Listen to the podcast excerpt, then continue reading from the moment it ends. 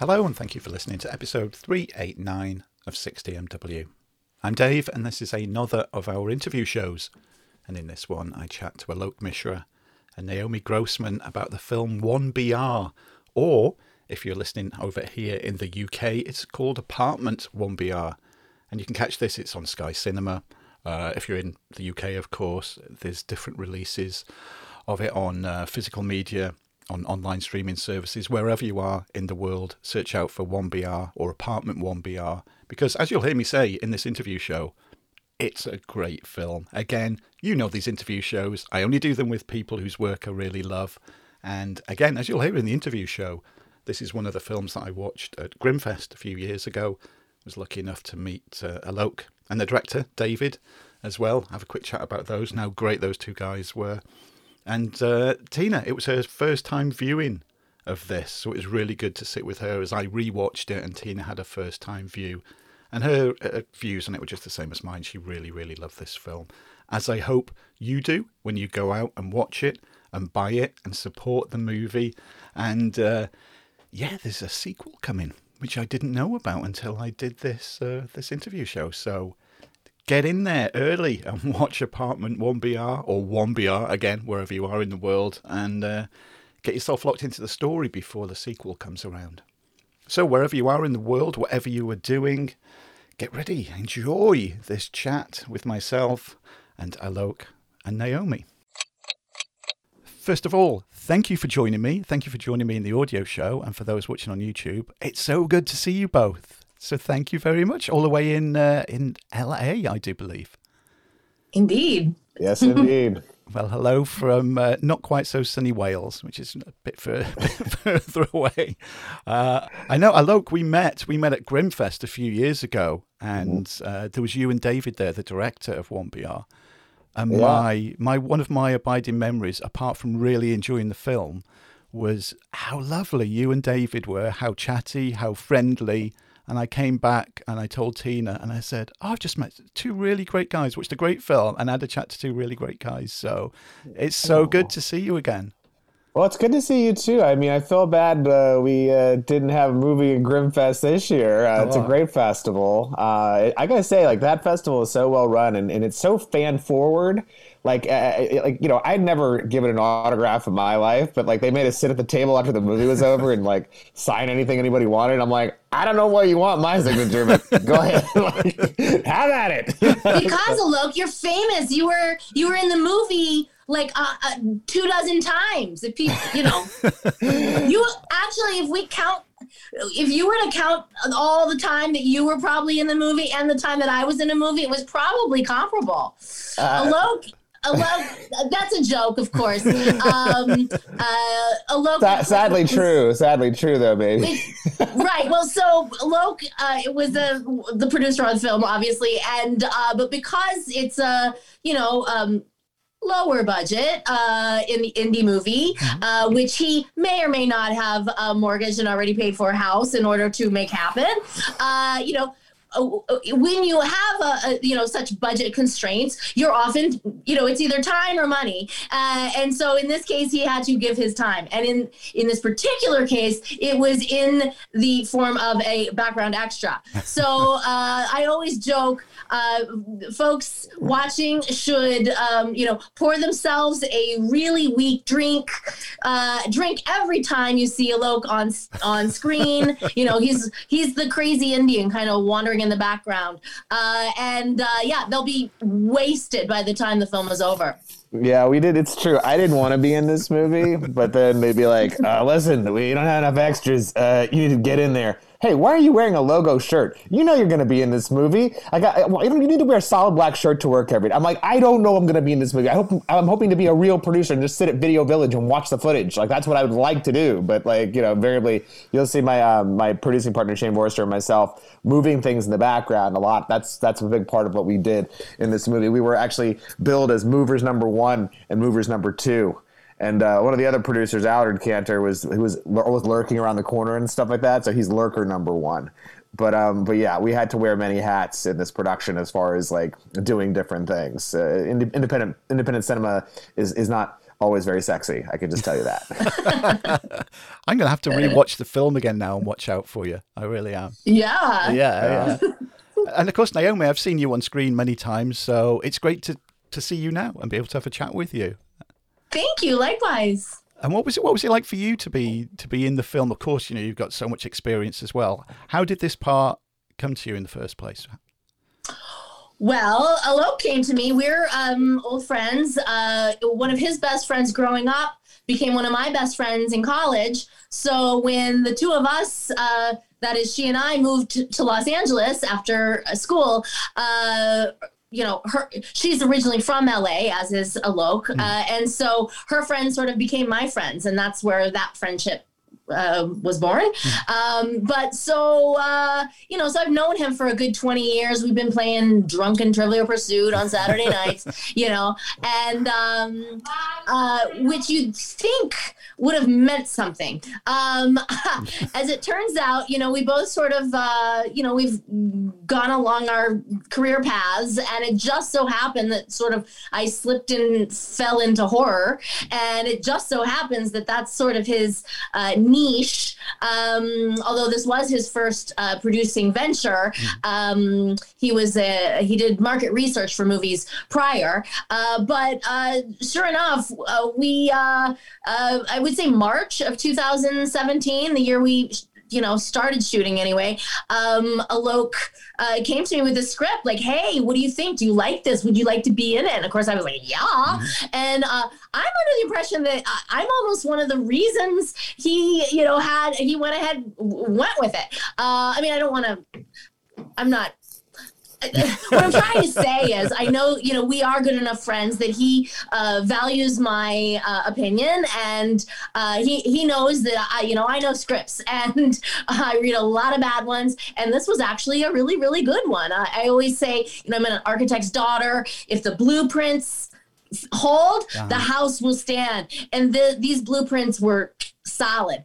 So, uh, yeah, I was just, you know, excited for, for that call. Turns out I actually got a call uh, to audition, which was, again, confusing because I'm like, wait, I thought we were friends. Like, what? what? I thought I I thought I gave you the, like, green light blessing, go on this project, and now I'm auditioning? Turns out it was just a formality. Um, it is not normal to go out drinking with the producer after your audition. So, I, you know, I, I, I was assuaged very early on in the process. But what's funny is, so because we've been talking about Alok playing, you know, wearing so many hats, uh, sure, sure enough, not only did he produce the darn thing uh, and uh, act as a, a background extra two dozen times, um, but he also was the reader in the casting session. Um, uh, but again, you have to remember, Alok has years and years of experience trying to fool me on Saturday nights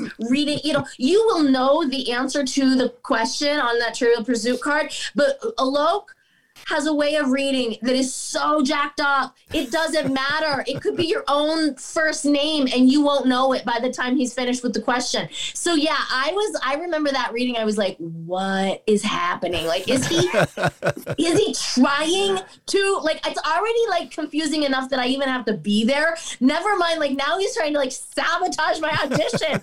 Fortunately, actors actually practice this. There is actually a like exercise we do in acting class called like bad casting director, in which they, you know, ask you to, you know, read with someone who's speaking in tongues, like nonverbal, possibly foreign, like, like maybe on meth.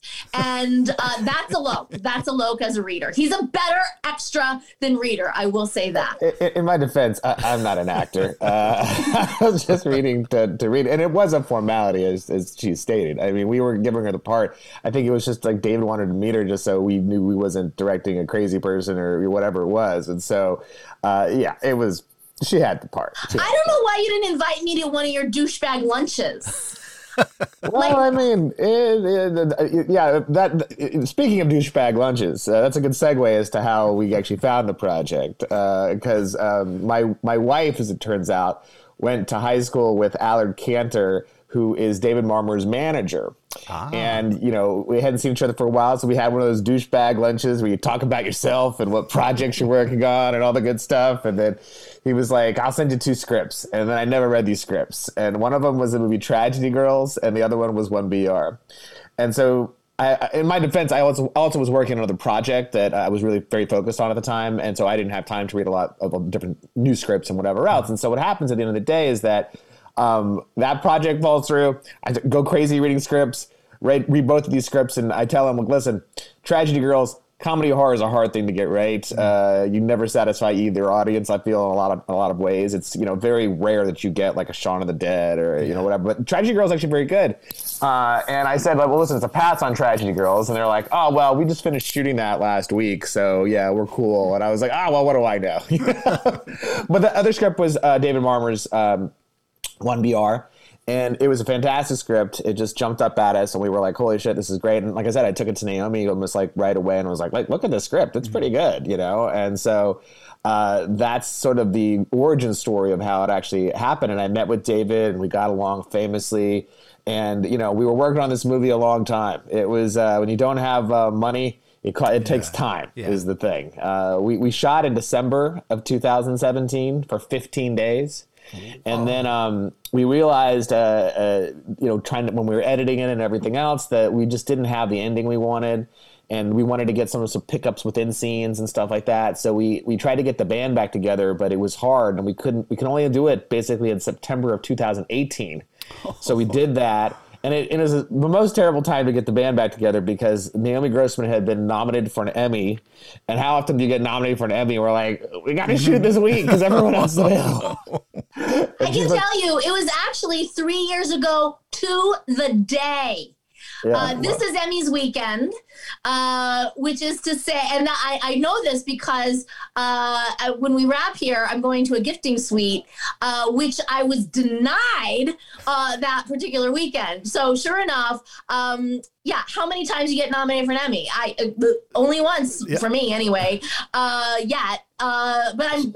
I'm determined to get nominated again because yes. I was screwed out of all this, like, you know, trips to Barbados, uh, you know, gems, jewels. I mean, these things, they, you know, it's, yeah, but yeah. it was worth it. We came away with a great movie and, you know, that's what it's all about. Yeah. So, so we shot for four days extra. That's, that was the reshoot. So it was uh, okay. altogether, the production was nineteen days uh, altogether. And, uh, you know, we we tried to submit it to festivals and everything, and the movie wasn't finished, and we got actually denied, you know, to sixteen festivals before we ever got an acceptance Whoa. to one. And thank God, because uh, we didn't get to get into the other festivals because we got into um, Fantasia Festival to start, and it's arguably the biggest and the best uh, genre festival in the world. Mm-hmm. It's it's always that festival and, and Sitges, which is like, you know, kind of competing uh, for the top title every year. Yeah. And so premiering there helped us a lot. Uh, like it put us on everyone's radar, you know, including Grimfest, for example. They were like, oh, listen, we want to have the English premiere with us. And we're like, all right, that's great, you know. So that's uh, that's how we, we all met. But the, uh, the the idea, though, was that it had a really good festival trajectory. And that was a really great thing because it really did lead into us um, premiering in a in a very big way on V O D and then getting picked up by Netflix in the U S Right. And uh, then us getting to actually number one on Netflix, That's which so was good. Kind of even nuttier than anything else because like who's who's this little no budget film that just took out Project Jamie Foxx's Project Power from the number one slot, you know? We we tweeted him. We were like, sorry, we had to take you out, dog. But uh, game recognizes game. And he he, he, didn't, he didn't tweet us back. Oh, damn it. But it was it was an interesting ride that it, that it went this far. Um, and it was a thing where once we got to, you know, number one there, like we started hitting all kinds of milestones like all over the world. I mean, we were definitely in like the top five on the iTunes hard charts for like uh, I want to say like for a couple weeks, and uh, and definitely in the top ten and top fifty for almost like I mean Jesus like six months or something crazy, um, and and now actually you can find it's, and it's also called a different name over there in the yeah, U K yeah. I should say it's called it's called Apartment one B R. Because as much as we were thought we were being very clever with, like, you know, putting a real estate abbreviation as a name, it was kind of uh, not a very clever thing to do, actually, at the end of the day. Because you guys don't know what that means. No. And neither do, neither do the Australians, for that matter. Ah, okay. Never mind the Spanish. Half the time, so I speak Spanish, so Alok sends me all of the, um, you know, Spanish language reviews. Yeah. And uh, most of the reviews are not actual reviews at all. They're just trying to figure out what the heck umber is. Like, kiss umber, kiss umber. It's it's it's called all kinds of different things over the all over the world, but I wanted to say in the U K in particular, uh, it's playing on Sky Cinema Premiere, mm-hmm. I believe. Uh, should should still be there, and it's it's called Apartment one B R. Just so we have clarification yeah. in, in the U K and stuff. It's like I said, it's called all kinds of different things all over the place. Uh, in Japan, Naomi, what's it called? Uh, Mad House. We always do this. This is so racist. Anyway, but uh, but it's called that there. It's called uh, what is it called in uh, Germany? Willkommen an uh, Nightmare. Yeah, that's yes. And it's called like Girl on the First Floor in Russia, and it's called like uh, you know, all kinds of different names. And we've lost control of it. They just do doing whatever they want with the name at this point. But I, frankly, I don't care. As long as they watch the movie, they can do whatever they yeah. like. But uh, yeah. Does it make it difficult to track everything there if it's called all these different names everywhere? You think? You know, not not as much as you'd think. Like I, I, I do the, the the daily sort of ritual of looking where we are on the iTunes charts all over the world, and so we're like in thirty different markets, and I pretty much just like you can just go down the list and, and look in every country and understand. Okay, we're here, we're here, we're here, we're here. Okay, yeah. and, and it's it's uh, I think the last country we have yet to actually open in is uh, the Netherlands. Ah, which okay. we think it might be happening hopefully sometime very soon or whatever. We'll see. But uh, but uh, yeah, it's it's everywhere uh, that it, it's done incredibly well for a little film to be able to get into all these mm-hmm. markets, because typically that's it's something that, that doesn't necessarily happen and stuff like that. So its its next sort of um, lifespan is going to be coming onto different uh, streaming platforms in all these countries that are already it's already been released in and stuff like that. So that'll be interesting to see where. We're all it ends up and stuff. They never they they, hard, they don't tell us all the time, so we're all don't like, they? oh wait, we're, we're in Japan on Netflix. Okay, great, you know, or wherever. So you wouldn't have any idea about the trajectory of it, you know, like Blu-ray releases or anything like that, any physical disc release in the future? Um, well, you know, they didn't. They didn't. Uh, we have a distributor in, in, in England, Bluefinch, who we're very very mm. tight with, and I think at the time, you know, it's you. you if I'm just being honest, you you don't make that much money off of like the Blu-rays as like, you know, as filmmakers, frankly. It's nice to have them and stuff, but it's just like, ah, I made two dollars. Well, I could have made eight dollars if you just bought it on streaming, you know? So uh, we didn't, we didn't have, uh, we have a um, U S uh, Blu-ray. Um, there is, uh, it's available in physical media in Australia, and it's available, I think, in Italy. Italy has a really interesting like version of it that is like, they have like really beautiful inserts and all this good stuff, yeah. but nothing has as much material on it, uh, like uh, extra material on it, um, uh, as as the U S uh, Blu-ray does actually. But see, Alok, there's a lot of. I know you want to make money, me too, but first of all, people need something for us to sign, right? They can't yeah. sign your streaming yeah. copy. So there is real value to, to the Blu-ray.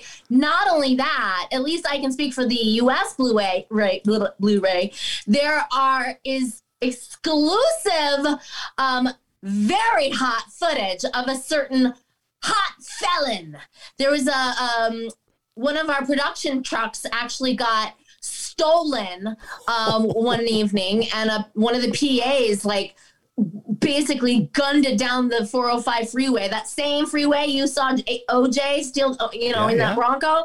Well, our P A followed uh, this truck stealing ring uh, that uh, was uh, that, that went away, you know, drove away with our truck. And sure enough, he called, you know, he had the police on the phone. They said, stand down, sir. And he said, I will not stand down, not until you get behind this truck. And sure enough, you know, they passed all these sort of iconic L A uh, landmarks, the, the Felix sign, if you're, you know, familiar with sort of the um, U S C sort of area, uh, and sure enough, they all, you know, surrounded them, and it was this was on actual uh, uh, uh, nightly news here. Like, you could actually watch it. Um, th- it's actually something we do uh, because we're like, just in our cars all the time here. Yeah, yeah. There's invariably always some high-speed chase on the television that, you know, usually does not end this well, though. See, now the kicker to this story is, as they ask, you know, get out of the car. Sure enough, who who gets out of the car? The most gorgeous, like Brad Pitt level, like hot felon, uh, who, and, and again, it's all on Blu-ray, ladies, um, or gay men for that matter. Uh, this is inclusive entertainment that can only be seen on our Blu-ray. Yes, that's that's a that's a hell of a pitch uh, for the Blu-ray. Yeah, we, uh, I could have done it better myself, but yes, that, that footage exists there because uh, when we were at Fantasia, they uh, introduced the uh, they they did a Q and A, and and we, so here's the thing: we didn't tell any of the actors about this. We didn't even tell the director this had happened. We just like said, Whoa. okay, this, this bad thing has happened. The rental company sent another truck because the truck was all messed up because the guy tried to gun this truck and try to evade the police and this and that. And they sent another truck. They offloaded everything from one truck to the other, and then they we started an hour late, and no one no one knew why. It was just like, oh, you get an extra hour of sleep. Just don't worry about it. The, you know, we didn't want them thinking about it. And so when we actually premiered at Fantasia, like none of the actors knew about it either. It was kind of kept us at a surprise, and they they showed the footage, the police, uh, the the uh, television footage of of the arrest. Uh, at the, at the at the festival, so that whole conversation, that interview, is on the Blu-ray. But surely that had to be the craziest thing that happened while you were filming. Don't don't tell me there's no, something crazy. It wasn't. What? No way. That was just the beginning. Oh my god! I mean, that was actually not the beginning. The actual beginning was when basically all the cast, Uh, myself excluded, uh, dropped out. Like the week before we were to shoot. I'm not even kidding. The first off, uh, the woman who was in, initially slated to play Sarah, mm. the lead. I mean, she's like in every single frame of the film. Yeah, yeah. Um, basically, just like dropped out, no explanation. Uh, not only that, but she'd also uh, had a, a friend of hers. Uh, she roped in to play the Brian character, so the romantic lead as well. How did we find this out? Well, I'll tell you. Once again, Alok. To the rescue. What what role is he playing today? Oh, he's the g- like g- grocery getter. He's basically I'm, I'm he's go- at the Gelson's, which is a fancy grocery store. This was like Marina Del Rey or whatever. It's like literally the like the out. outlying Los Angeles. Mm-hmm. Okay, um, but this is the only place where he's managed to track down this feminine energy drink that this particular actress had in a rider. So here he is, like begging the manager, please, please, please. I know you got more in the back. Can you just go back and check? While the manager is off c- checking, Alok gets this phone call from the agent about, you know, these two folks just dropping out. Uh, the manager comes back with a few cases. I found some. And of course, Alok's like, never mind. We don't need it. Um, they, they head out to like the, you know, local drinking hole. Cause that's where we, you know, that's a theme if you'll notice. Yeah. Um, but, uh, you know, they, they ended up reaching out to Nicole, who was like the perfect person to play this role. Um, um, I mean, not only is she really talented, but you know, she, she is, from, she lives in New York, and the rest of us were all local Los Angeles. And so there's a kind of a cool meta kind of fish out of water feeling. Mm. Like the rest of us all like, you know, live here, knew what to do on a Saturday night. Whereas poor Nicole, listen, I'm sure Alok put her in a very nice hotel. The nicest, the nicest. Sort of not in her element, you know. The nicest Hilton in the Valley. I'll say that. Uh, wow, it was, it was Valley. Be- beautiful, beautiful. But yeah, I mean, Nicole was our first choice, but this other actress, this other T V actress had much bigger sort of resume and Instagram following and all this crap. Mm-hmm. And so when uh, when she dropped out and took her friend or alleged boyfriend, I don't know what she is. I don't want to, you know, it's libel. Uh, and he was some dude that started on a C W vampire show, some piece of shit I never watched. But I was like, if it's good enough for the C W, it's good, good enough for us. But both of those people leave. And then we're sitting there, you know, at a bar drinking, like trying to figure this out, right? Like, how are we going to do this? It's a Monday. We're shooting on a Thursday. Oh, wow. And so when we're, when we're doing that, we get another call that uh, the, the, the nice lady who was supposed to play Miss Stanhope, her husband collapsed, rushed to the hospital. He's dead. Oh. And so we're like, she's out too. We lost three people one day. We're like, what the hell are we going to do? Well, I- I'll tell you what we did. We we moved everything back a week, and um, the shooting would start the next Monday, and bought us some time to kind of figure this out. But fast forward to Friday, we still don't have Miss Stanhope or the Brian character yet. And we're like sitting in Barney's Beanery now, you know, drinking again, uh, trying to figure this problem out. And um, but oh, the, that morning, actually, I've been looking at a lot of uh, older lady actress reels, and um, I, I come across Susan Davis, who's like an old pro. She was like the mom in War Games and stuff, and she's like Robert Altman's uh, cousin, and she's just a, she has some great stories. She's an awesome lady. And uh, I run across her reel, and uh, there's a phone number at the end of it, and uh, I call this number, thinking it's going to be her agent or manager, but it's not. It's her. And oh, I was great. like, uh, this is so inappropriate. But I'm just going to pitch you the movie, and I'm just going to pitch you us. Like, you know? So by the end of it, she was like, I've never been in a cult movie before. This sounds fascinating. And this is at nine thirty in the morning. By eleven thirty, we'd signed her. Oh, and now, yes. like, we're in the Barney's Beanery. And now we're waiting for, you know, trying to figure out where we can get this Giles character at this point. And and we're just freaking out because we're just like... You mean Brian character. Oh, sorry, Giles. sorry. Giles Matthey is the actor, excuse me. But uh, we're trying to get the Brian character, and and essentially the um you know all the agencies are shutting down. They don't give a shit about our move, our little movie, our no budget film, and we're like begging people like Jason Blum and his head of post production, who who we know, oh please call C A, tell them to stay open later for us, you know, try to do all this kind of stuff. But we finally get a call like around like seven something, and it's it's Gersh, and they're telling us that uh, Giles Matthey has agreed to do the part. And we're like, you made us like wait all this time. We were we went out to, we went out with him uh, with him uh, with an offer in the afternoon. What was going on? He was driving down from San Francisco. I had to pull over to the side of the road and just read you know the, the read the script on the phone, but he only read his part. And I was of course offended, but Naomi tells me this is quite common. In fact, uh, in fact, they only ah. read sometimes just their part to make sure that it's not a porno or something. No, I yeah. mean, I, listen. If anybody's watching, it's like.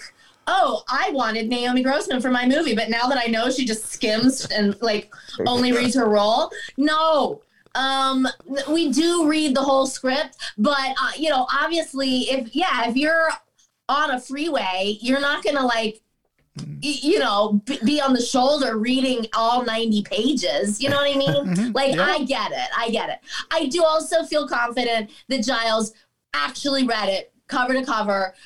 Once he was on terra firma, like yeah, no, no, of course, of off course. the highway.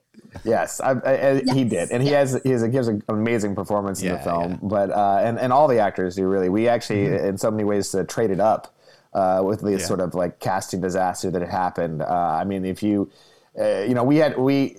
We got so lucky because I think that we made our days because these actors could get it like on the first take. Like Nicole can cry like eight different ways. So can Giles, by the way. Like, I mean, it'd be a thing we should be crying and be like, to be like, wait, wait, wait, let me do that again. And then the tear would just fall. Like, it was like, oh, geez, like she's amazing, you know? And, and everyone, everyone got along very well. There was no egos on that set at all. And it was really great. And I think that sort of the, the happy happenstance is that we all kind of became kind of a weird family after it was all over. Like we went to Fantasia, we took all our cast and and, uh, and some of our crew to, to Fantasia, and we had a great time there, hanging out and stuff. And it was just really just, um, it was it was it was such a nice experience, and uh, I can't wait to you know do it again. And in answer to maybe a potential question, will there be a sequel? Yes, there will be a sequel. Yes. I can't tell you anything about it. Oh. A lot of that, Alok, is you. I'm sorry. Uh, in addition to what? At this point, we're extra, reader, and uh, gopher. Uh, Alok is also, like, cruise director. He's just a really fun, like, party party guy. And, you know, so the fact that you did, you know, get us all together and, and invited us to, to Montreal, I mean... Not every producer does that for their cast. Mm-hmm. And so, you know, yeah, we all got along, but it's you. You, you, well, you I, made I, that happen. I appreciate so that. That's very kind words, Naomi. And you're, she's one of my oldest best friend. So it's such a nice thing for her to say that. But it, it, the truth of the matter is that it, we kind of had like lightning in a bottle with this cast. It was great. I mean, like Taylor Nichols is fantastic as, as our, our cult leader. Mm-hmm. And, you oh, know, yeah. the Clayton Hoff, uh, who plays Lester. Yeah. Uh, he, he he's an old friend of mine. Hadn't seen him in like years. He never goes on Facebook or anything. And to be honest, I kind of like, you know, I hadn't thought of him. And when he, when we were trying to look for Lester, we were kind of, that was one thing um, the director and producers kind of were, were having a row about, because I think David wanted to cast one of his friends who just looked a little too old for the part. Mm-hmm. And we were like, yeah, it's got to be somebody else. And, and then all of a sudden Clayton Hoff gets married and he posts a picture on Facebook. And I'm like, that's fucking Lester. You need to fucking do a reading right now. We need to, you know, so he did. Like I, I saw him on a Friday. Uh, I saw him pop up on Facebook on a Friday. I called him the same day, and he's like, oh, I don't know if I can get to it. I'm like, no, you need to do a reading. At three o'clock in the morning on a Saturday, he gets his wife to do a reading. By Sunday we, morning, we get it, and then I, I send it to, like, the director and the other producers, and we're like, yeah, that's the fucking guy. And so by Monday we'd cast him, like, that's awesome. Which is a, a good a good rule for any actors uh, listening to this podcast. Always go on social media. Always be out there pushing yourself on social media, because you never know. You never know. Because, yeah, like you said, everybody's perfect for it. Because I, I said at the beginning, I watched it at Grimfest with you know with yourself and David. So Tina had never seen it before. So we sat last night and watched it. So it was really good for me to rewatch it. And with a lot of horror films, especially, you know, when you watch them in the festival atmosphere and, and everybody's all together, and it's so it's a really different experience watching it at home. And you know what? Both both of you now, I enjoyed it even more the second time. It really worked. It really worked in a, in a big screen with a horror audience. It really worked at home on a on a T V. And we got we got a big T V, but it's still with just two of us sat there. So it was good, and I kept glancing over at Tina. She absolutely loved it. And you mentioned the ending, Alok, before. You said you had to redo the ending. Because uh, you, you, we're big cinephiles, we watch a lot of films, and very often with films, sometimes you know, the ending can just be a bit, oh, oh, not quite what you want. She turned to me and she went, I love that ending. I love that ending as well. Every bit of it just hit perfectly all the way through. For her on the first viewing, and for me on, on the multiple viewings now, it's still, it's still, it works no matter where you watch it or how many times you do watch it. And that's credit to, to both of you and everybody else involved. So if I was wearing that's a cap, great to hear. I, I would doff my cap to you.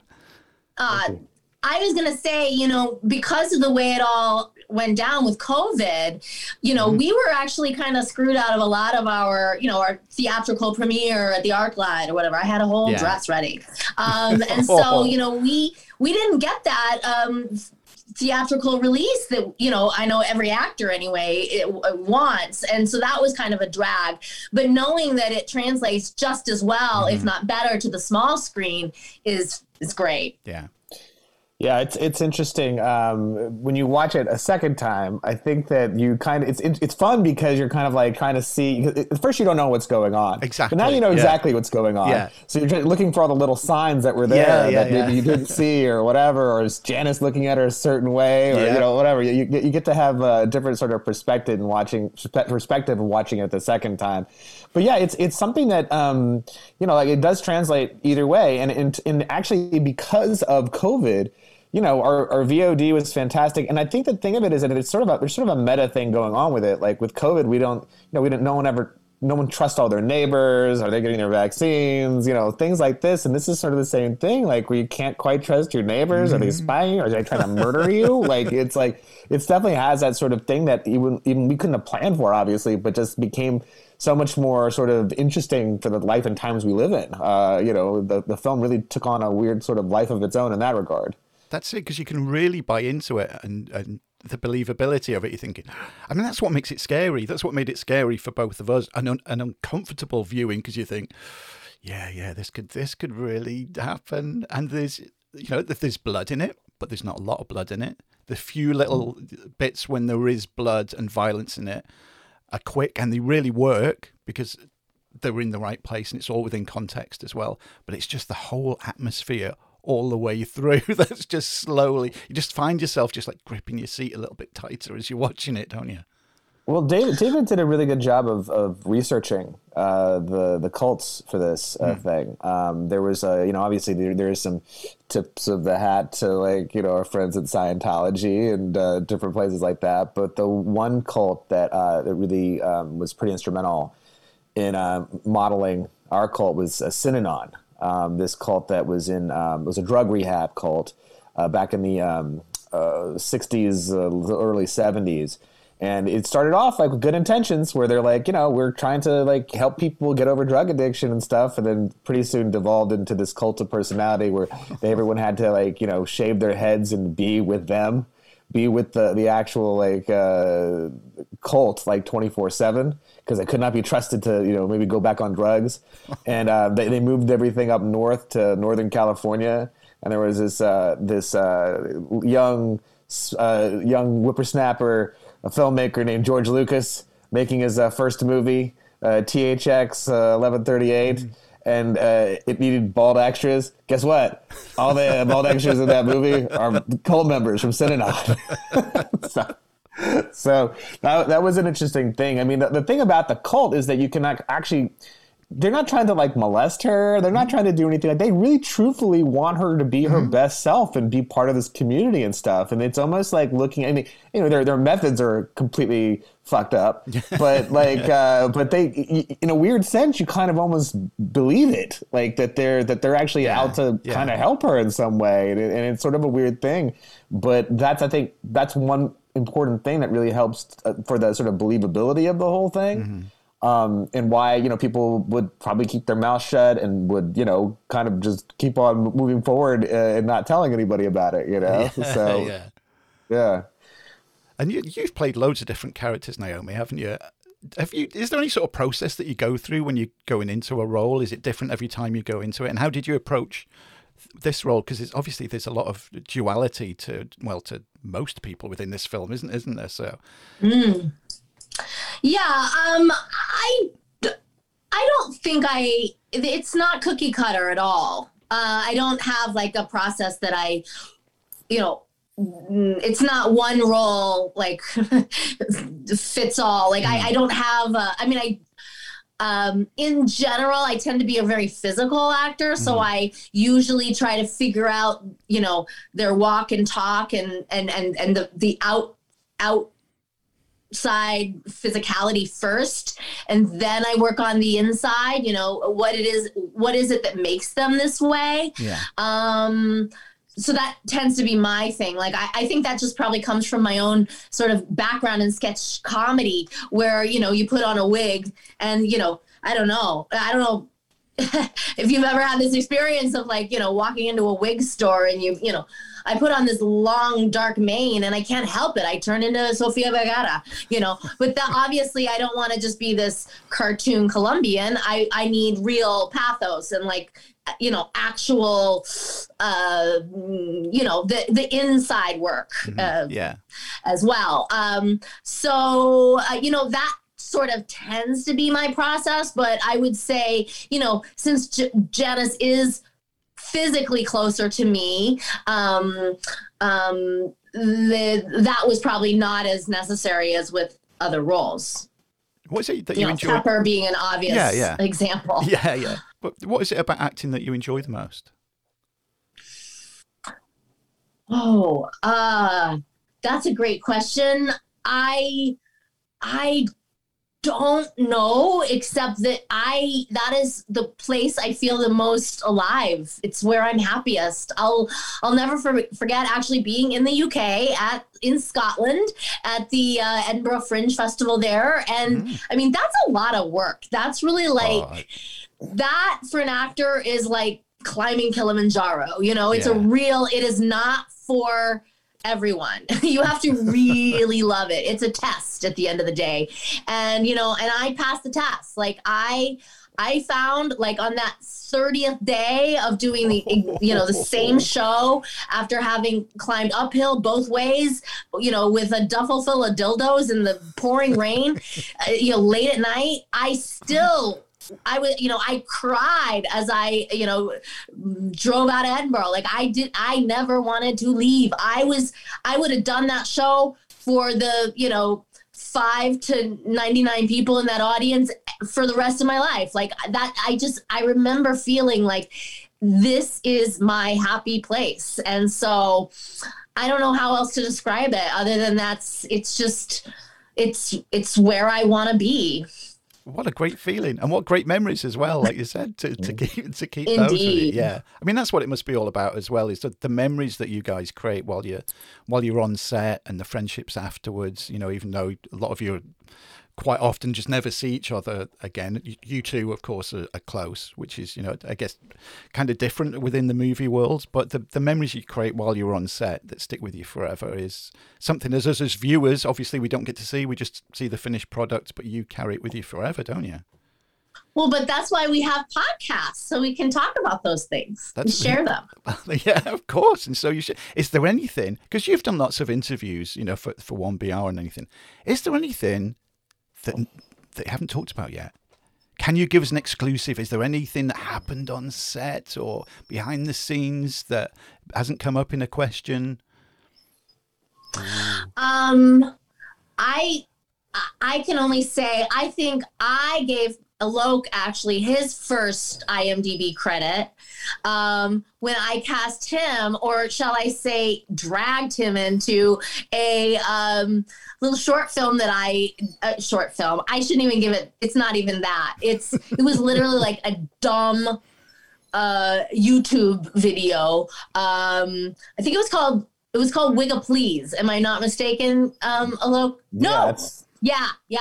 Is I think that that's right? what, yes. I'm pretty sure that's what it's called, I think. I think that's what it was. Uh, I needed, like, just a shot of, like, people from all over the world. So I, you know, obviously, like, I actually, I obviously cast Alok as my, you know, Indian.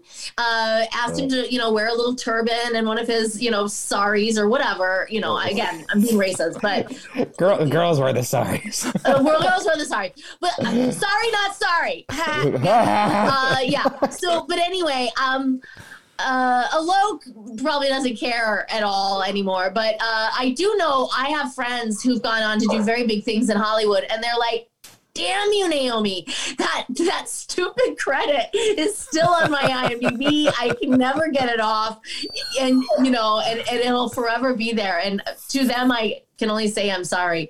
But so, you know, Alok got me back. He he got me back that day at the uh, in the casting session, I guess, maybe.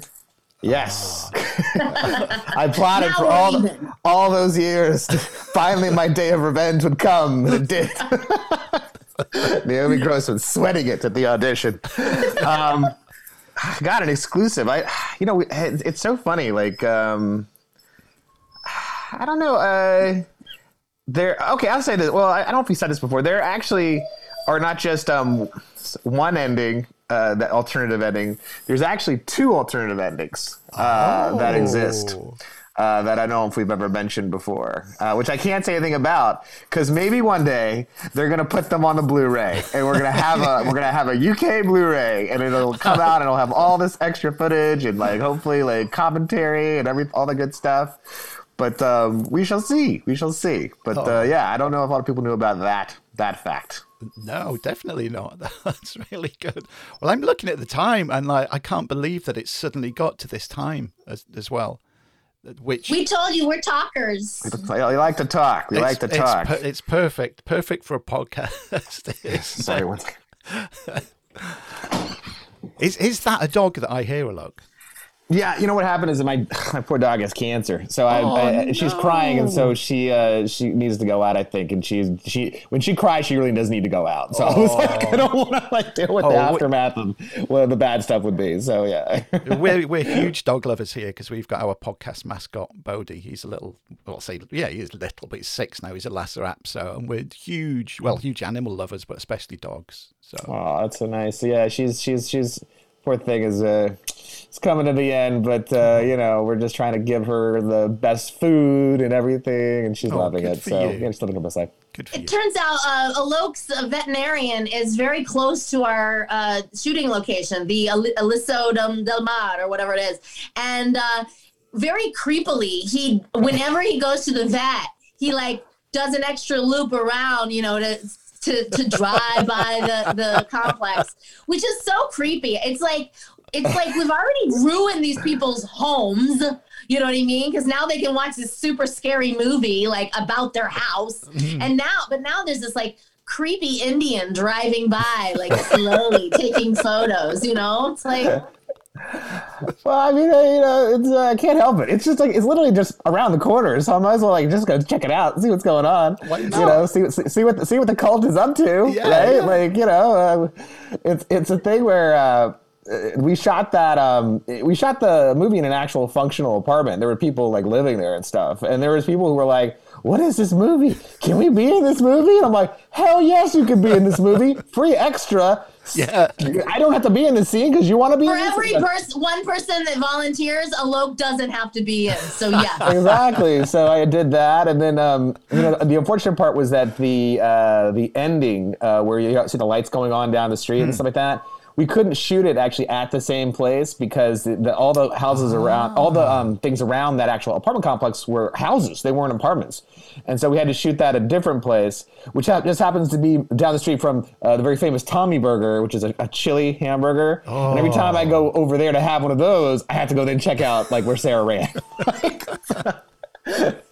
Yeah, I'm stalking. I'm I'm I'm cult stalking the, the, the actual people who live in those places. If I live there, though, I... Asia's alone for you to move out of the valley so you can leave these poor people alone. I, trust me, I want to I want to move out of the valley so bad. So you, you teased about a sequel. What can you give away about that? Because you've got me excited now. I can't say I can't say a goddamn thing about it, and and the, and the reason for that is that we uh, we have this uh, thing where we try to uh, J J Abrams the shit out of everything we do. Like we don't want you to know you're, what's what's in the box. You'll pay to see what's in the box. Yeah, yeah. Well, I don't. I don't and and I think it's better, like, kind of doing that, frankly, because I think that there's all these people that, you know, give away like the whole movie. And I mean, even our trailer, you look at our trailer, like we tried very hard to make sure that that thing gave away very little. We had to show what the movie was about, yeah. Sure. But we even like switched, uh, you know, if you look at it very closely, okay, this is an exclusive. Uh, if you look at the trailer very closely and you look at the movie, you'll notice that the very last line of the trailer, which in the movie is spoken by Taylor Nichols, in the trailer is spoke, spoken by somebody else because ah. we wanted to throw off the fact that he was in that room with her and she he was the one putting her like right. you know putting her to the wall and stuff like that. That's that's the lengths to which we went to like not give away you know what you know really that it's about a cult in a lot of ways. Um, you know we we did did give away the cat thing because like these cat people, I swear to God, like uh, they they're very incessant uh, about their like uh, being upset about us killing that cat. So we at least try to give them some sort of warning ahead yeah. of time and put that yeah. in the trailer. But I swear, it's like a thing. You would think we killed a real cat. Like, you really, really would think we have murdered a real cat. It's a piece of really shitty... I mean, it wasn't our prop department's best work, but, like, it looks like a piece of, like, day-old plastic that's been burnt a little bit that just looks like nothing. Like... Well, listen, you can't satisfy these these cat people because, like, just yesterday I put I put up a TikTok uh, uh, with a, a cat drinking out of our swimming pool. Like, true story. This mm. is how the cat like stays hydrated. Uh, cat people blowing up my TikTok, totally upset about this. I I didn't. You can't make a cat drink on cue. No. Like, they don't do that. Like, it was drinking and I caught it. Anyway, so I just, I think you can't, you got to just agree to disagree with these people. These, I know, it's, these people. It's it's a thing where, like, our, our most horrible comment on Amazon is, like, I was watching this movie, and then you killed a cat, and I would not watch a frame more. You are a sick individual, David Marmor. You belong in a society. You know, all this bullshit. And we're like, you know, it's like you paid to see a boxing match, and then you're all, like, bent out of shape because someone got a bloody nose. Like, it's like, uh, what can we do? And it's not a real cat, people. It's not a real cat. Like, we're not saying we want to kill a cat. We're just saying it's like a movie. Like, yeah. I mean, you would think the people are so much more pissed off about the, you know, four or five people who get killed. No, but the cat. The cat. Like, all right. Yeah. Anyway. It is.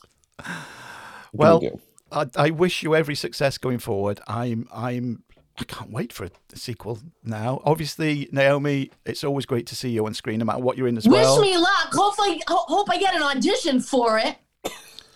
Two fingers crossed over here for you. Hope I get an audition for it, Alok. Well, you know, well, you know, uh, Janice isn't dead, right? And yeah, you know, exactly. this, this, yeah. uh, it, you know, one B R colon the Chronicles of Janice. Ooh. Or not or... only that, Janice is single and looking to mingle. She's, you know, got a broken heart, but she, you know, she might need to get back on, you know, back in it, rebound mm-hmm. a bit. Who better with than that handsome felon that owes restitution? I'm just saying. I mean, he does owe owes a couple thousand dollars, so I can see myself. Let's work that off. Not paying him, and then also you get a love interest, and if there's even more of a love interest in real life, like your very method, I know, Naomi, then, yeah. I mean, it's a win-win for everyone, really. It, uh, yeah, yeah, yeah. Like, and, and it's handsome felon. For all we know, he came out here to look for a dream. He's uh, just, probably an actor. I mean, yeah. I'm just saying, like, as an actor, I've done a lot of things that I'm not proud of. I've danced for money at bar mitzvahs. I've modeled nude in art classes. I, I you know, I, I wore white jeans working at the Cheesecake Factory. So, like, yeah, stealing a truck is not out of, like, the things that we actors will do. Yeah, right there. So, one B R, the Chronicles of Janice. Or how Janice got her groove back. Or I don't know. I like, like it. It's... it's right in itself, right before our eyes. It's right, right in itself. Right in front of you. That's great. Well, th- we'll we'll tie this up now because you've, you've given me so much time and I've had such a great time. And it would be so good that when one B R, The Chronicles of Janice, comes out, that you both come back on the show and we'll have a good chat about that. And and hopefully you can get over to here to the U K at some point and we can meet up in person too. That would be really good.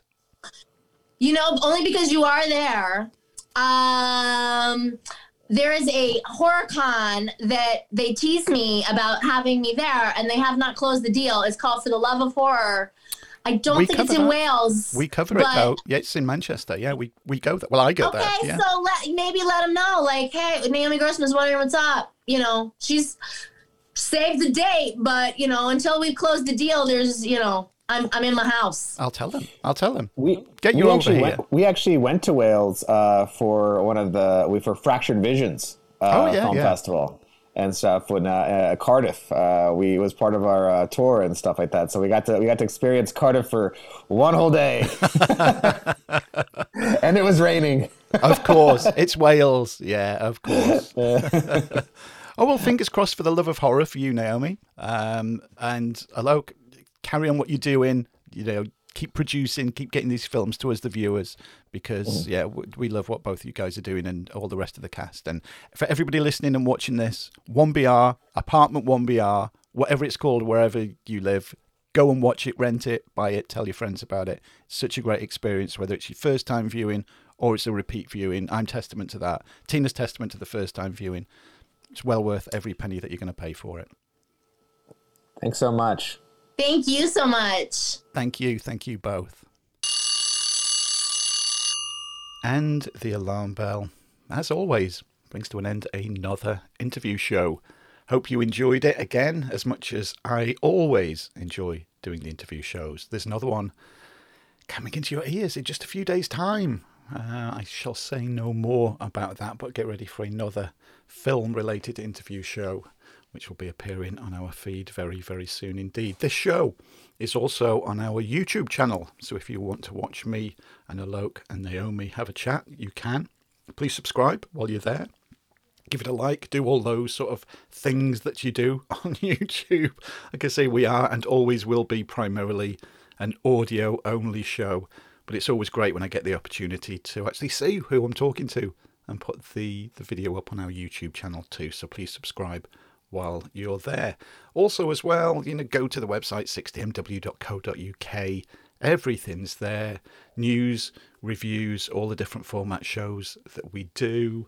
There's a way you can leave us a review. That's always nice. Leave us a review. And uh, that helps us in all sorts of different ways. You can join in with the World Tour as well. Again, if you don't know what that is, go to the website, have a look at the World Tour. Twitter and Instagram are at sixty m w podcast.